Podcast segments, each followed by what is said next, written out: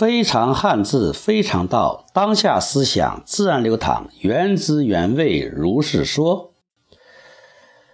如果当下你有困惑，你遇到困难，你是不是可以从汉字中受到点启发呢？我们且看“困”字是怎么写的。一个方框里有一个木，试想一棵树，四面都受到了围困，啊，都受到了阻拦，那么它是不是就难以伸展它的枝叶，它就难以自由的生长呢？所以，如果你遇到困境，你被围困，那么你就想象一个树上下左右、东西南北都被限制住了。那么如何解困呢？如何突破这个困境呢？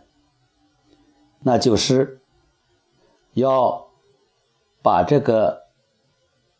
木从方块中移出来，向上移，就是木下面各个口，就是杏，一个好吃的酸甜的杏。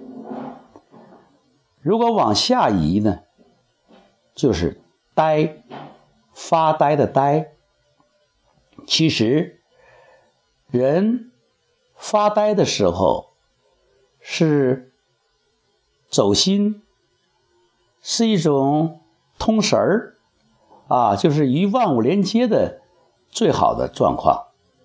一位可以收几十万一堂课的老师讲过：如果一个人想让自己心神安定，就时常的到海边啊。或者在一个静的氛围中去发呆，那个时候你把自己交给了神，或者交给了道，那个时候你就是自由的漂移。